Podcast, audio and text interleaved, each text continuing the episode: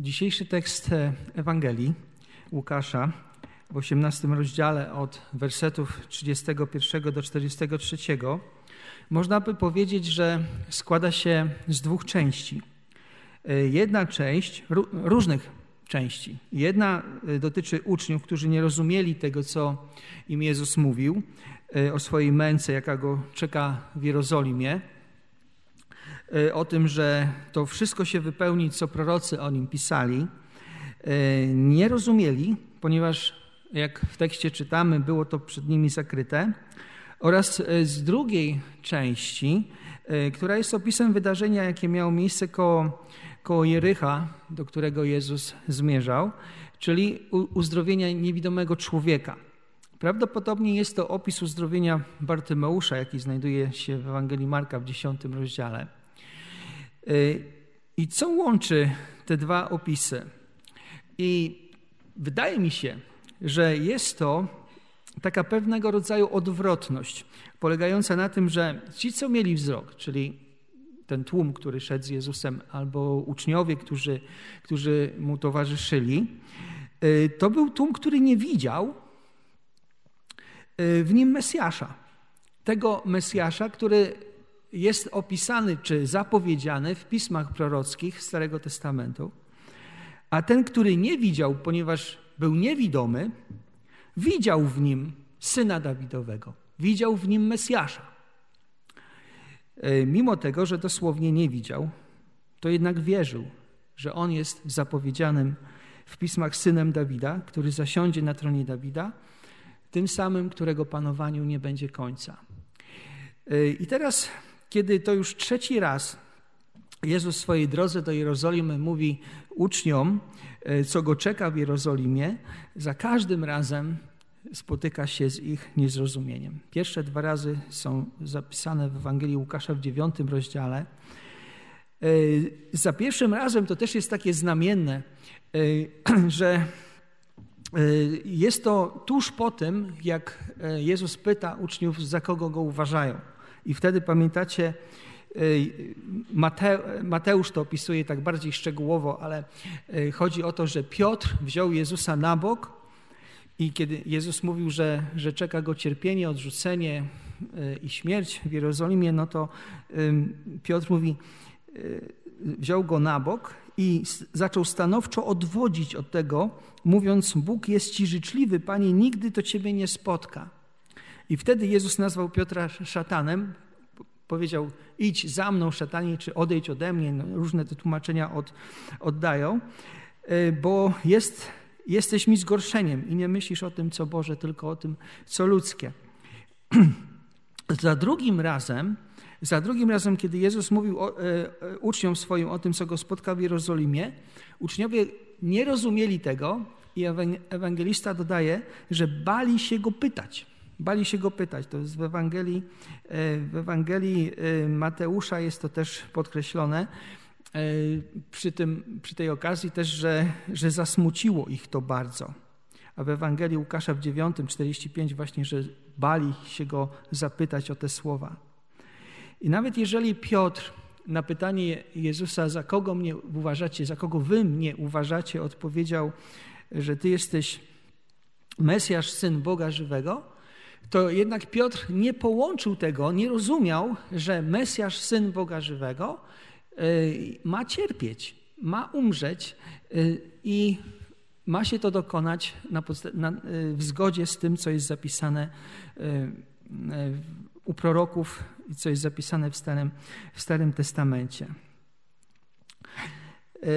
To wszystko, co jest zapisane u proroków, to można by zadać pytanie, no gdzie u proroków jest to zapisane?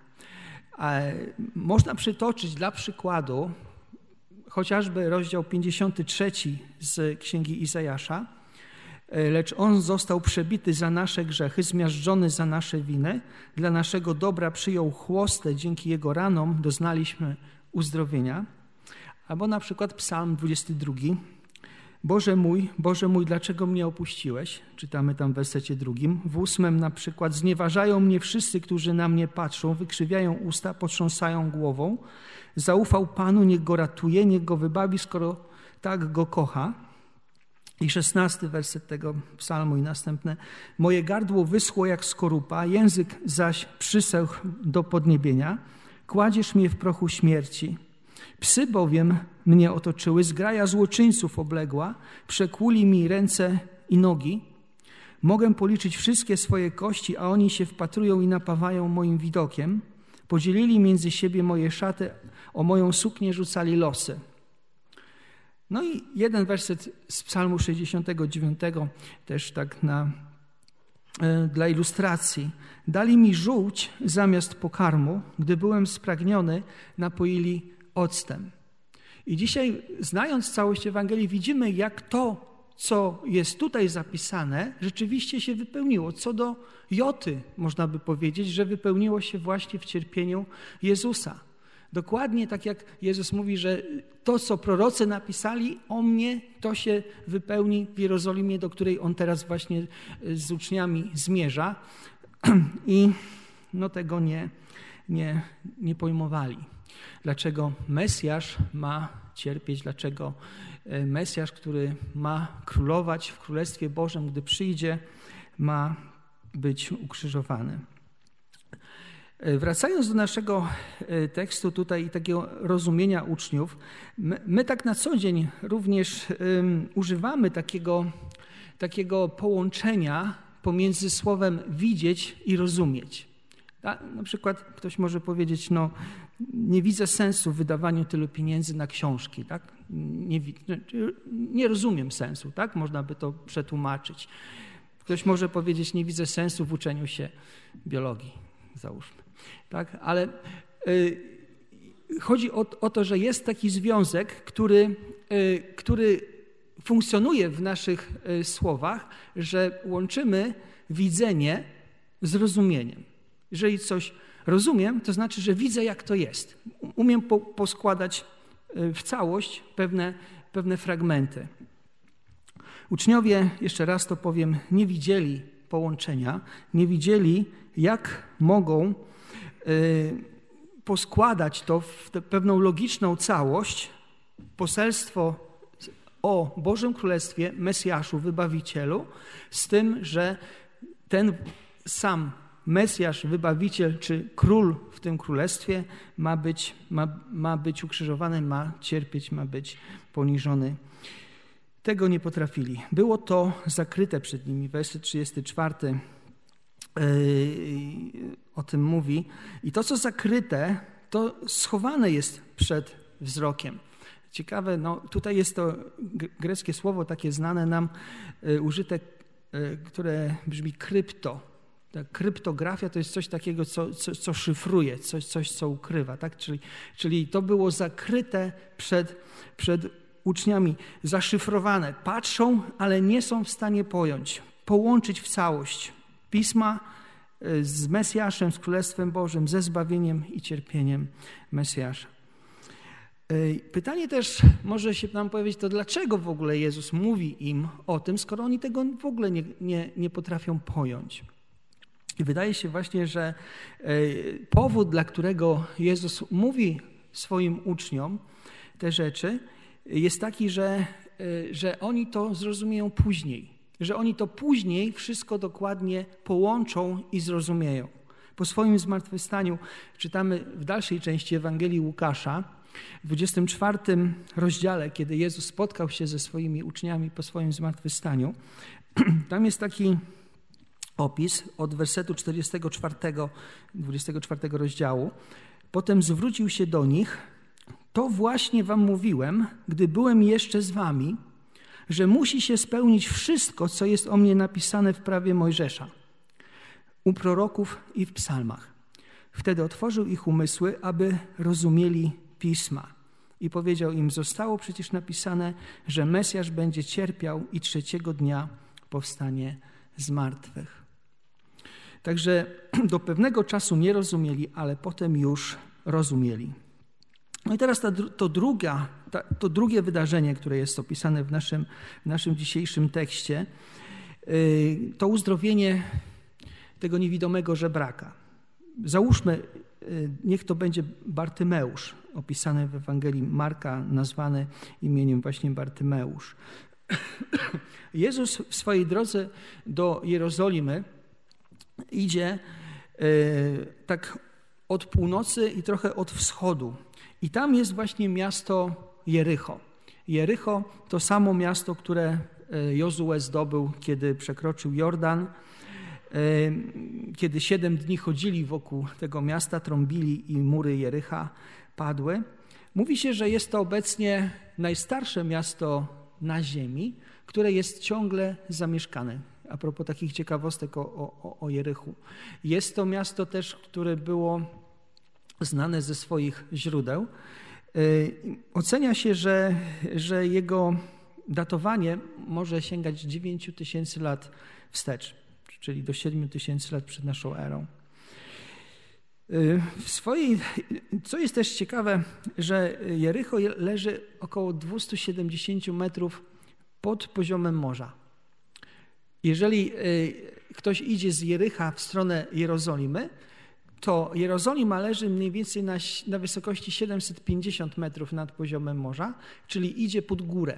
Tak jakby musi kilometr w górę wejść y, od Jericha do, do Jerozolimy. Obecnie jest to miasto, które należy do tak, takiego administracyjnego, administracyjnych granic Palestyny, tak zwanego zachodniego brzegu Jordanu. Około 20 tysięcy ludzi tam mieszka. E, nie trzeba wiele tłumaczyć, że los człowieka, który nie widzi, niewidomego, jest trudny. Dużo bardziej wtedy niż w naszych czasach. Mógł liczyć jedynie na to, co, co po prostu wyżebrze. Nie był w stanie wykonać żadnej pracy. Siedząc przy drodze do Jericha, to było jego miejsce nadziei na to, że będzie miał co jeść, będzie miał co pić, bo ludzie mu to dadzą. Nie wiemy dużo o jego rodzinie, właściwie nie wiemy nic, y, co, dlaczego jego rodzina się nim nie zajęła. Może nie, nie miał rodziny, może, może się go wyrzekła, nie wiemy. Nie wiemy też, z jakiego powodu nie widział.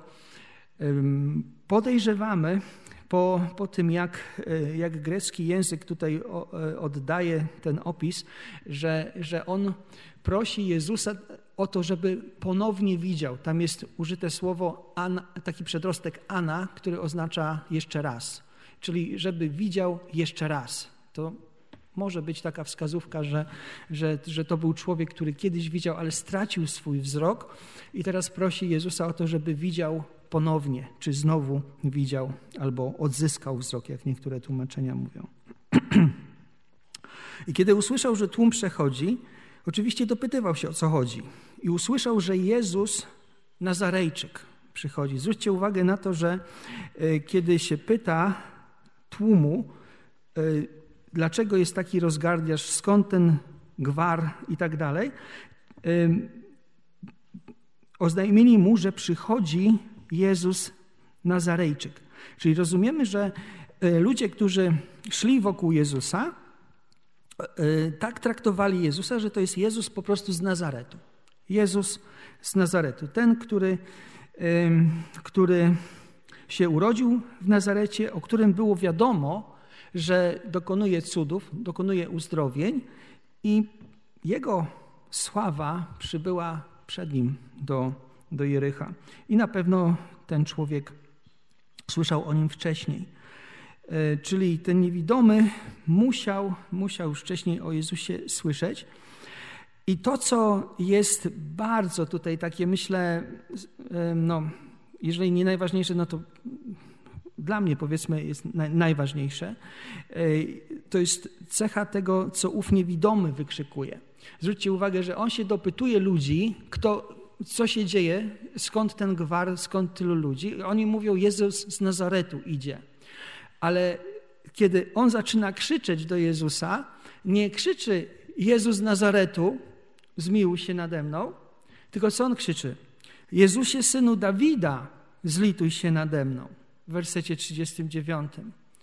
Ten, ten niewidomy człowiek, innymi słowy, nie traktuje Jezusa jako, jako człowieka, który czyni cuda i człowieka, który pochodzi z Nazaretu, tylko traktuje go jako zapowiadanego w pismach syna Dawida, który ma siąść na tronie Dawidowym i którego panowaniu nie będzie końca. Zwróćcie uwagę na to rzecz, że, że ten niewidomy tak jakby widzi w Jezusie Mesjasza. To, czego ci, którzy mieli wzrok, nie widzieli w Jezusie, to on w Jezusie widział. Y, dlaczego syn Dawida? Y, myślę, że wielu z Was pamięta tą znamienną modlitwę y, króla Dawida, kiedy on już objął panowanie. I ta modlitwa zapisana jest w pierwszej księdze Kronik, w 17 rozdziale. Od wersetu 11 chciałbym przeczytać kilka, kilka wersetów, żeby ją przypomnieć. Pierwsza księga Kronik, 17 rozdział. Gdy wypełnią się wszystkie Twe dni i podążysz za swoimi przodkami, to y, mówi prorok Natan, który przychodzi do Dawida z polecenia y, Pana Boga. I, I, mu mówi tak: Gdy wypełnią się wszystkie Twe dni i podążysz za swoimi przodkami, wzbudzę Twego potomka, którym będzie jeden z Twoich synów i utwierdzę jego królowanie. On zbuduje mi dom, a ja na wieki utwierdzę jego tron. Będę dla niego ojcem, a on będzie mi synem, i nie cofnę od niego mojej łaski, jak cofnąłem od tego, który był przed tobą. Ustanowię go w moim domu i moim królestwie na wieki, i jego tron będzie utwierdzony na wieki. A więc jest to dla Dawida, ale później dla, dla Izraelitów e, fragment, który zapowiada właśnie potomka Dawida, syna Dawida, który siądzie na tronie Dawida, jego panowaniu nie będzie końca, jego królestwu nie będzie końca. I na tego człowieka Izrael czekał. Na Mesjasza, swojego Zbawiciela Izrael. Izrael czekał na tego namaszczonego, bo, bo Mesjasz to znaczy właśnie namaszczony.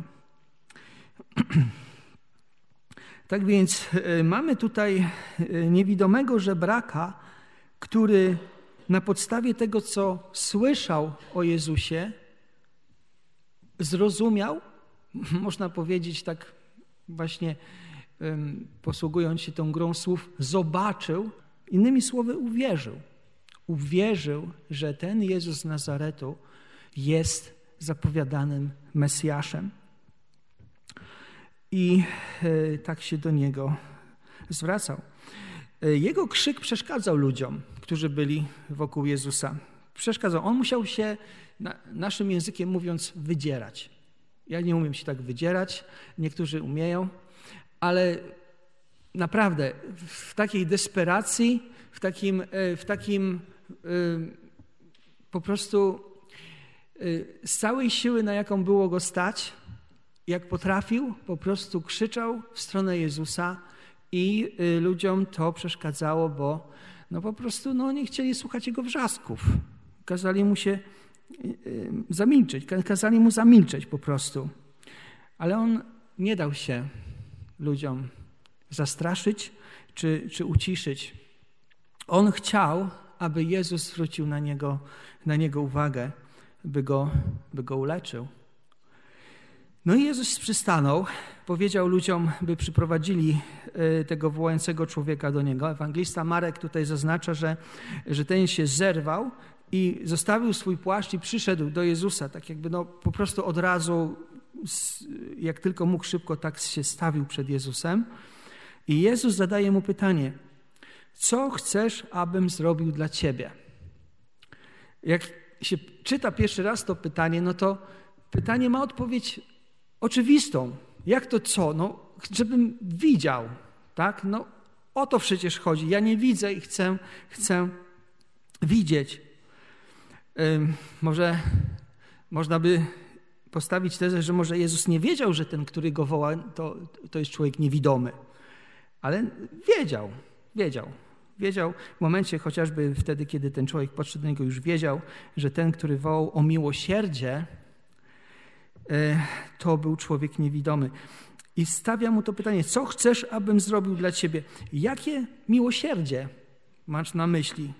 Czy chodziło o wzrok, o zyskanie wzroku, czy o jakiś inny rodzaj miłosierdzia?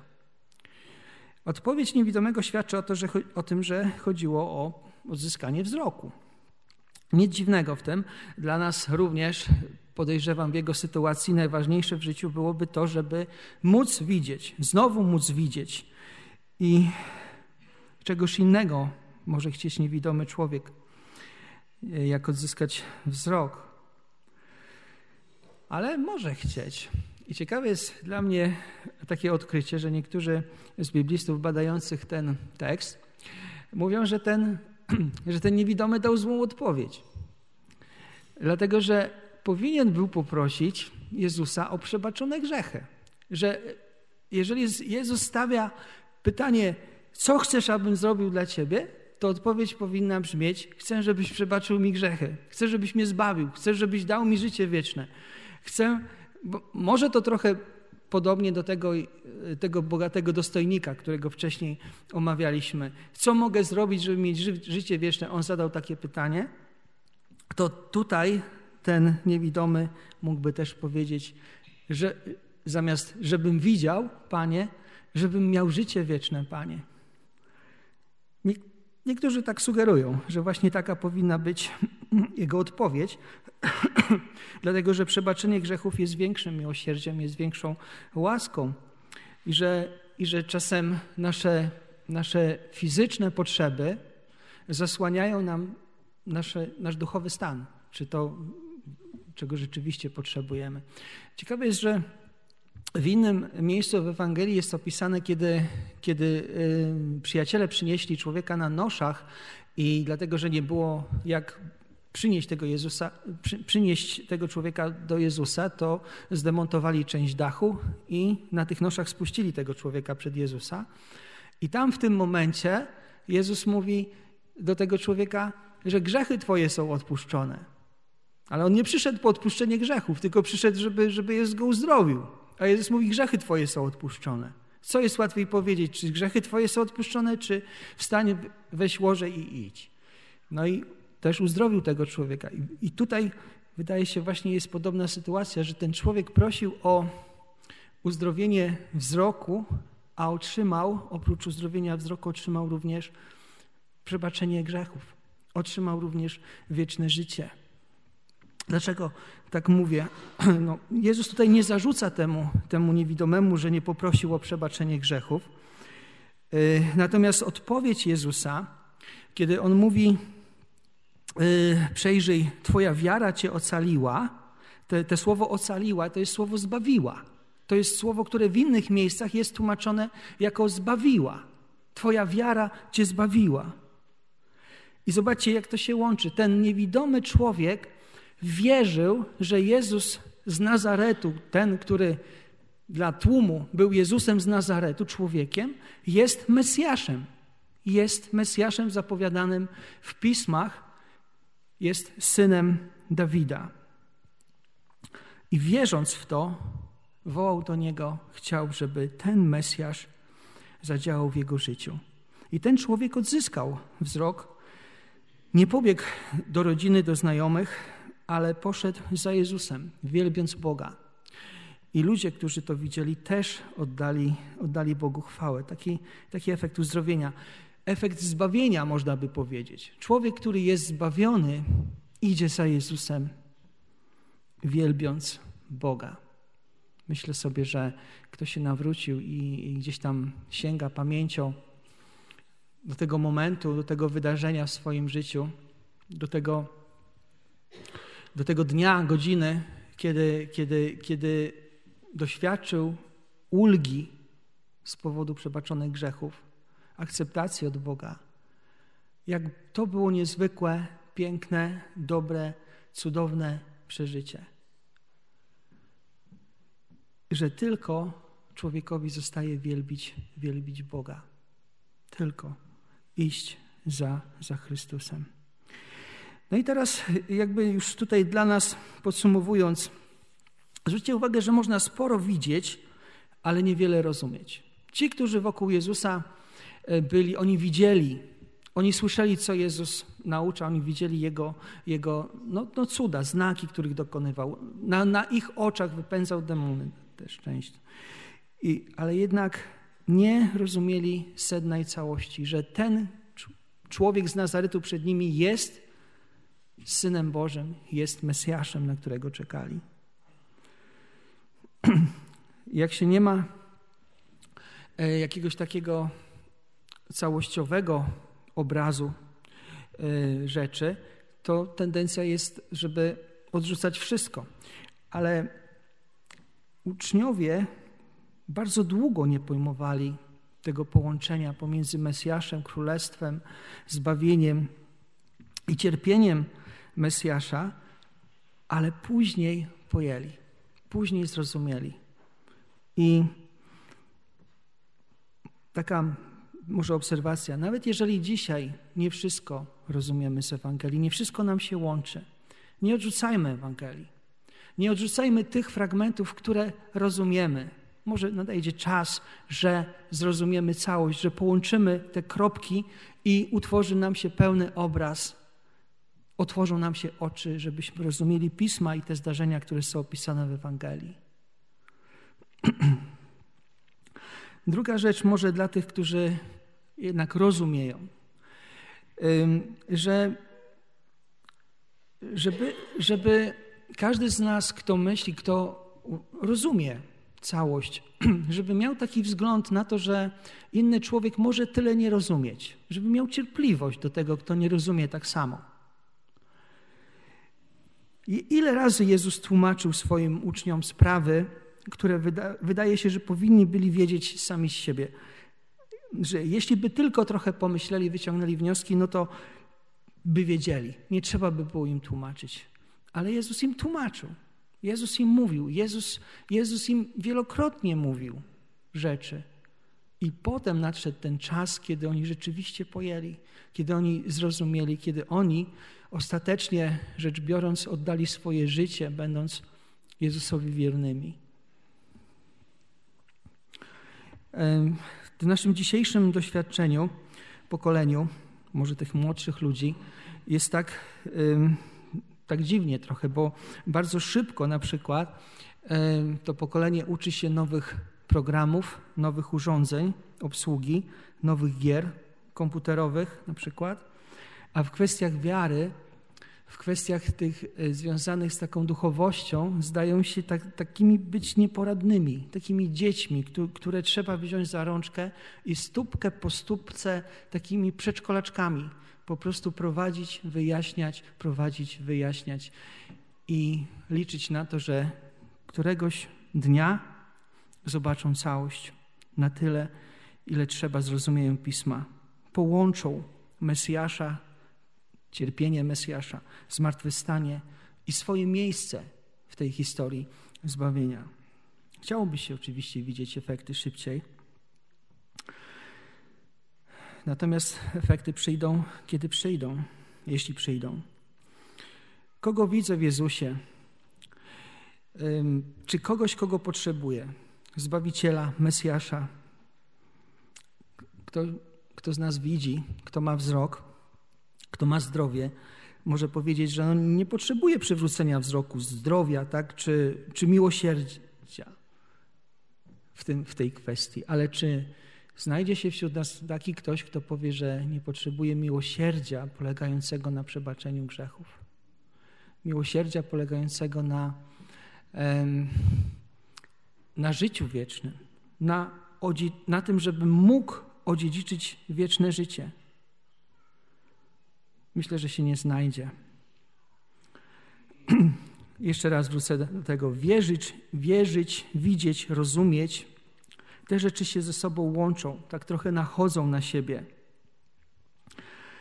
E, czasem jest tak, że ci, i to Jezus też zarzuca w niektórych miejscach w Ewangelii, można o tym poczytać, że, że ludzie mieli oczy, ale nie widzieli. No i a ci, którzy nie widzieli, bo byli niewidomymi, rozumieli więcej, bo, bo wierzyli.